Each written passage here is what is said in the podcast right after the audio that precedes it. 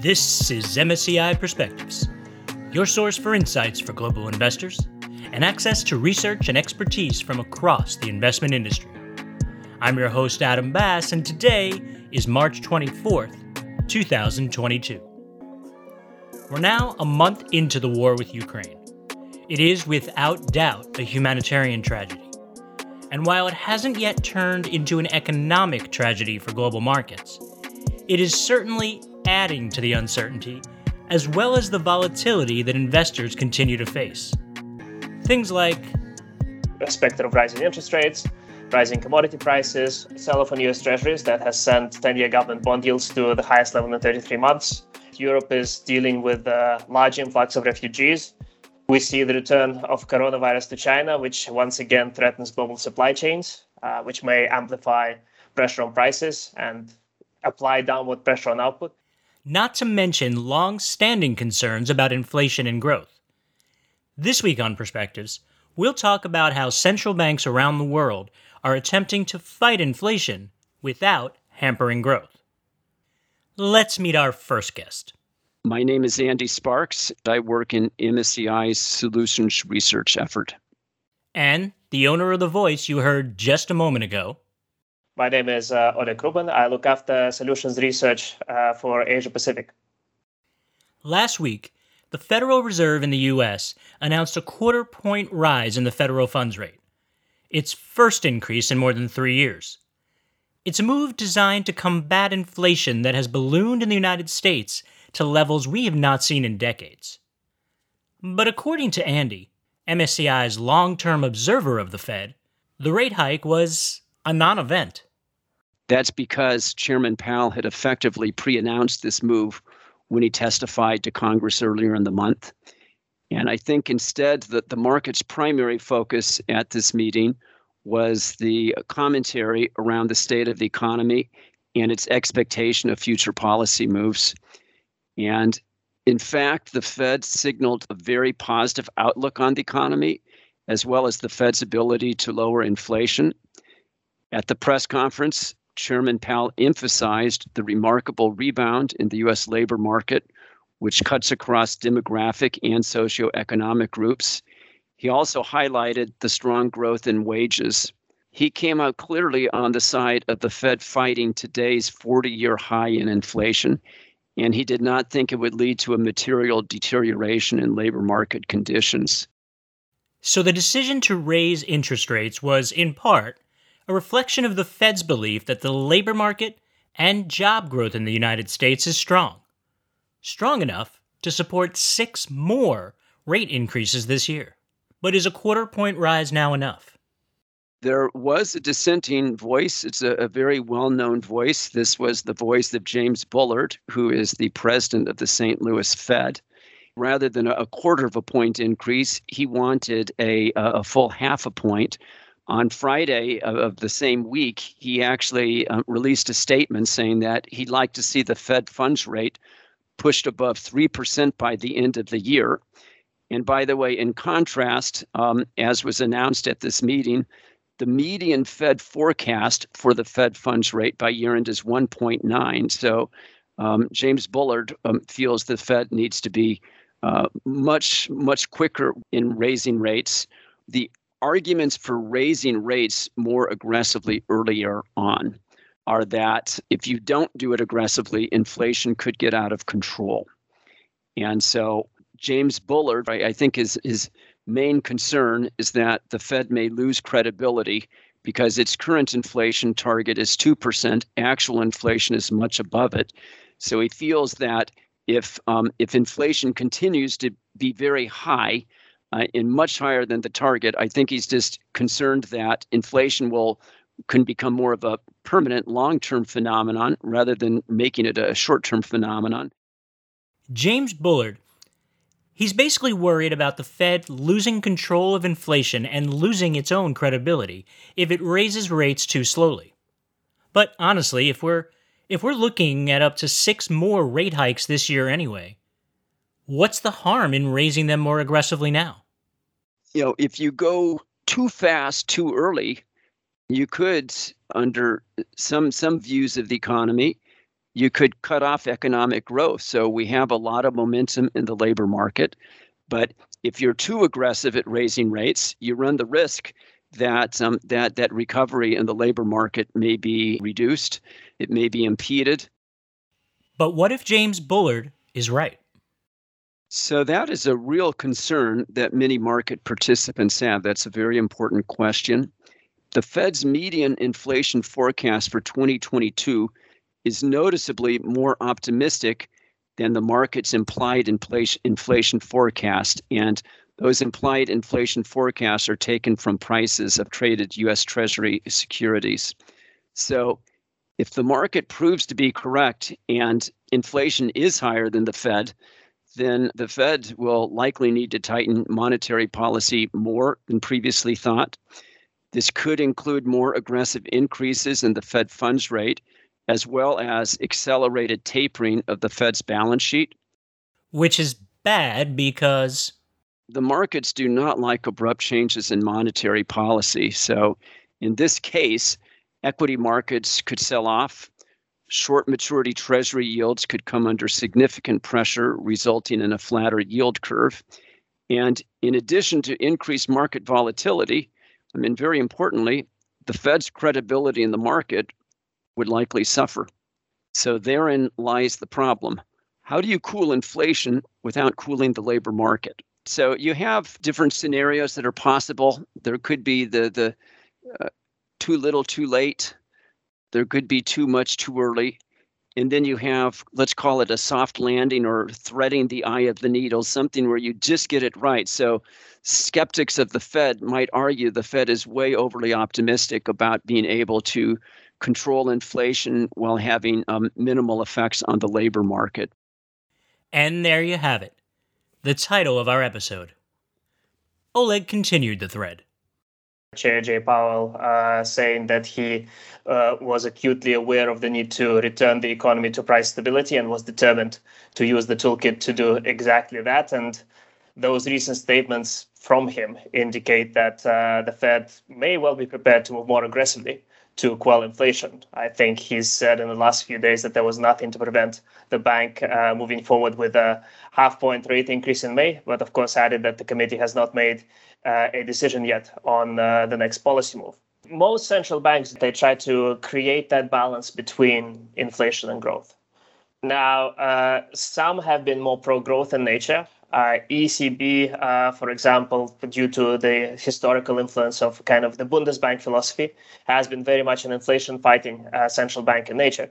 But there's always this uh, this idea of okay, if you raise rates too far too fast, then you are essentially quelling growth, which is uh, not something that something you may be more cautious about doing, given that there are significant risks to growth, as we mentioned earlier. So basically, it's a it's a very delicate balance that uh, some developed market central banks need to tread right now. Another thing investors pay close attention to is the composition of the Fed's portfolio. Andy brought up the fact that the Fed may begin tapering as early as May, and this is significant. Um, just take into account that the Fed currently owns about 25% of the U.S. Treasury market. They also own about 25% of the agency MBS market. So they are huge, huge market players.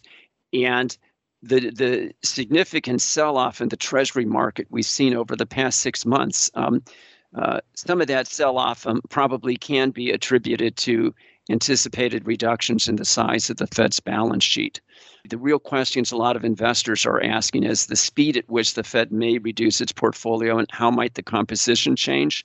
And so, specific to the composition change, for, for example, if they let the mortgage portfolio shrink faster than the treasury portfolio, that could put upward pressure on mortgage spreads. And in terms of selling treasuries, the, the Fed owns treasuries along the yield curve. They also own a lot of treasury inflation protected securities, also known as TIPS. And the TIPS market generally is le- less liquid than other parts of the treasury market. So, if, for example, the Fed sold a lot of TIPS, that could put pressure on on on the prices of tips and the inverse of of the uh, price on the tip are the yields and those are real yields so the market pays a lot of attention to real yields And those real yields are, are generally being drawn from the TIPS market. And so that's a, another important parameter to be focused on. How is the rest of the world handling all of this? The ECB is grappling with the same basic issues as the Fed. Inflation was rising in the Eurozone even before the invasion, and now it is likely to be even higher, um, along with weaker growth in the wake of the invasion. The inflation rate in the Eurozone is still quite a bit lower than in the US, and Europe is being more affected by the war than is the, than is the US. And so the ECB is, is, is in the process of tightening monetary policy, like the Fed is, but given that the Eurozone economy faces greater risk from the war, and given a lower underlying rate of inflation, its tightening of monetary policy will likely be significantly less aggressive than what we will see in the US. There were hopes that Europe's economy might grow faster than US in uh, 2022. If you look at the recent months, uh, most central banks would have tapered or ceased asset purchases, and many began increasing policy rates. But what we're seeing now is that uh, uh many policymakers are also kind of looking towards a gloomier outlook than uh, what they have been earlier. And in fact, some are talking about how uh, the current uh, military conflict in Europe could be much worse for the European economy than the coronavirus pandemic, due to uh, you know a number of things: supply chain disruptions, energy scarcity, inflation. But there's also a confidence effect. So uh, put all of those together. This then uh, sets up many central banks to think about uh, a gloomier outlook, especially in developed markets. When monetary policy tightens in developed markets, it's tended to stem flows of capital into emerging ones, which makes sense. I mean, if yields are higher in markets that have tended to be more stable, why take greater risk in markets that have historically been more volatile? I asked Oleg what he thought about this, and here's what he said. In general, a lot of emerging market countries are in better shape today than they were during other periods of Fed tightening. What does that mean? Uh, basically, bigger uh, foreign currency reserves, uh, better budgetary uh, and external balances have helped insulate them to some extent from the risk of capital outflows. But that doesn't mean that a large enough shock still could not penetrate uh, that buffer. There is a possibility that capital flows may revert abruptly, uh, and uh, that could leave uh, a, both you know asset markets, bond and equity markets, as well as currency markets in emerging markets in in turmoil. So while vulnerabilities in countries have uh, uh, have decreased to some extent relative to what we saw a number of years ago, let's say during the taper tantrum in 2013, that still doesn't mean that emerging markets are completely insulated from uh, from what is happening with respect to Fed rate rises. In our prep meeting for the interview, Oleg mentioned something interesting. Well, I mean, he mentioned a lot of something's interesting, but he said that inflation, while it was a huge concern for developed markets in the West, it's not as much of a concern in Asia, for example, at least at least not in the same way. I asked him why that is and what it means for the global economy many countries in Asia have been insulated to a large extent from the surge of inflation. So at least so far. Uh, and the way we can see that is if we compare core inflation, uh, you know, at the end of last year with average inflation over the past 10 years or so, then the underlying inflation in most Asian countries remains below its pre-pandemic levels. And this is especially so in the middle income Asian economies, where output uh, remains somewhat depressed. But even in uh, kind of higher uh, income economies such as Japan, this is also the case. Uh, now, there's some dispersion there as well. So there have been some countries where the economy has rebounded more strongly after the coronavirus pandemic. So countries like Taiwan and Korea uh, come to mind, uh, as does Singapore. Uh, and here, inflation did rise to above historical average rates more recently. And uh, in particular, uh, we've had uh, service prices have a bit of an effect on inflation in these countries. But I think, you know, in contrast to what we're seeing in the US, in Japan, most market participants still expect the BOJ to leave its policy rate unchanged, probably until about 2025 or so. Can you give any idea about why is the attitude, what, why would the Japanese central bank make that decision in, in the face of higher inflation? as opposed to the Fed, for example? Like what what what what factors are at play there? Well, I think first of all, there is uh, in Japan itself, uh, the inflation still remains somewhat subdued, and this has been uh, the case for a while. So, uh, in fact, you know, with uh, if we look some years ago with Abenomics, one uh, kind of aspect of this was how to restart inflation, and the idea that restarting inflation might have a positive impact on growth in Japan. So again, it's that same uh, kind of growth versus inflation trade-off. And in Japan, frankly, uh, growth is somewhat of a higher priority, probably relative to uh, inflationary pressures that remain rather subdued. Let's let's stick with this part of the world, uh, but switch over to commodities. Let's talk about Australia. Head head south a bit. How how have they been affected during this time, especially as inflation goes up? Generally, commodities do pretty well, right? Uh, I think it's, uh, it's, it's kind of the it's almost the other way around. Rising commodity prices uh, tend to be reflected in higher inflation uh, rates overall. Until recently, I would say that inflationary pressures in Australia have been somewhat less pronounced compared to other uh, major developed economies. However, what we saw in the uh, in recent months, the last few months of uh, 2021 and early 2022, is that it looks like headline inflation uh, as well as underlying inflation were higher than expected by the Reserve Bank of Australia. So there is evidence of inflationary pressures there, broadening beyond goods prices and the services prices. And there are also upstream cost pressures in housing constructions and uh, durable goods, which may push underlying inflation higher in the near term. Now, higher commodity prices, of course, would increase the cost of producing goods and further fuel inflationary pressures. There is also a possibility that uh, rising oil prices and rising food prices, which we are seeing and may see more of in the coming months, may dampen the demand for other goods in Australia. So this then leads to some uh, some economists downgrading their expectations for growth in Australia while increasing their expectations for inflation. Yet at the same time, of course, Australia is a commodity exporter. And there are indications that coal exports in particular could increase very significantly in the current month, in the in in next few months. So uh, March uh, uh, through through May, uh, for instance, with export earnings correspondingly jumping upwards, and that benefits you know the trade uh, surplus, that benefits certain sectors of the Australian economy, as well as of course the country's budget. And I wondered about China. It's had its own difficulties over the past year. In fact, Evergrande was in the news again just this week with a $2.1 billion asset seizure. But China is far removed, at least geographically, from both the war in Europe and inflation in the States.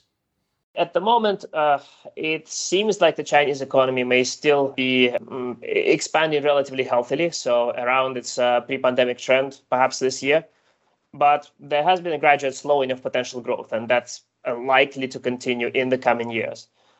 Uh, unlike what we saw, uh, you know, in the U.S., I would say financial conditions in China are also easing a bit. So you've had the central bank lowering several of its uh, policy interest rates uh, not so long ago.